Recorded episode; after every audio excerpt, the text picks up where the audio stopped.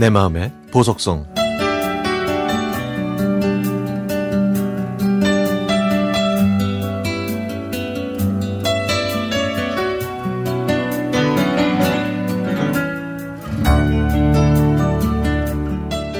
그 친구를 처음 만난 건 1982년 3월 대학교 학과 사무실이었습니다. 저는 해외 주재원으로 발령받은 아버지를 따라 3년 동안 외국에서 학교를 다니다가 이 학교에 2학년으로 편입하게 됐는데 저를 제외한 학생들은 신입생 때부터 서로 알고 지냈고 또 81학번은 졸업정원제를 실시한 첫 번째 학번이라 분위기 자체가 살벌해서 제가 그 사이에 끼어들 틈이 없었습니다. 낯가림이 많고 주변머리가 없는 저는 먼저 말을 붙일 엄두도 내지 못한 채 지내게 됐는데요. 그러다가 교수님이 그룹 과제를 내준 게 계기가 됐습니다. 네다섯 명의 친구들이 함께 조사하고 리포트 작성과 또 발표를 하게 되는 프로젝트였는데요. 외톨이였던 저는 유일하게 안면을 튼 조교 언니를 찾아가서 제 사정을 얘기했습니다. 때마침 과 사무실에는 세 명의 학생들이 있었는데 조교 언니는 그세 명한테 너네 2학년이지? 너희 얘랑 친구해. 라는 지령이 떨어졌고 결국 저희는 함께 점심을 먹으러 학교 후문으로 향했습니다. 나중에 들은 얘기로 그때 그 친구들은 머뭇거리면서 까무잡잡한 저를 외국인으로 착각해서 뭐라고 말을 걸어야 할지 걱정이 태산이었다고 했더라고요. 했죠.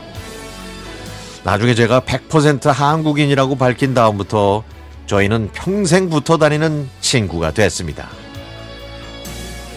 김영주, 김은주, 김선영. 이 친구들은 신입생 때부터 삼총사였다가 제가 합류하게 돼서 사총사. 그리고 나중에 박은진이라는 친구까지 영입해 오총사로 발전하게 됐습니다. 그 중에 김영주라는 친구는 저랑 종교까지 같아서 나중에 제 딸들의 대모까지 서줬지만 2012년 10월의 마지막 날 겨우 50살이라는 나이에 하늘의 별이 됐습니다. 장례식장에서 급성 혈액암으로 6개월 정도 고생하다가 떠났다고 들었습니다.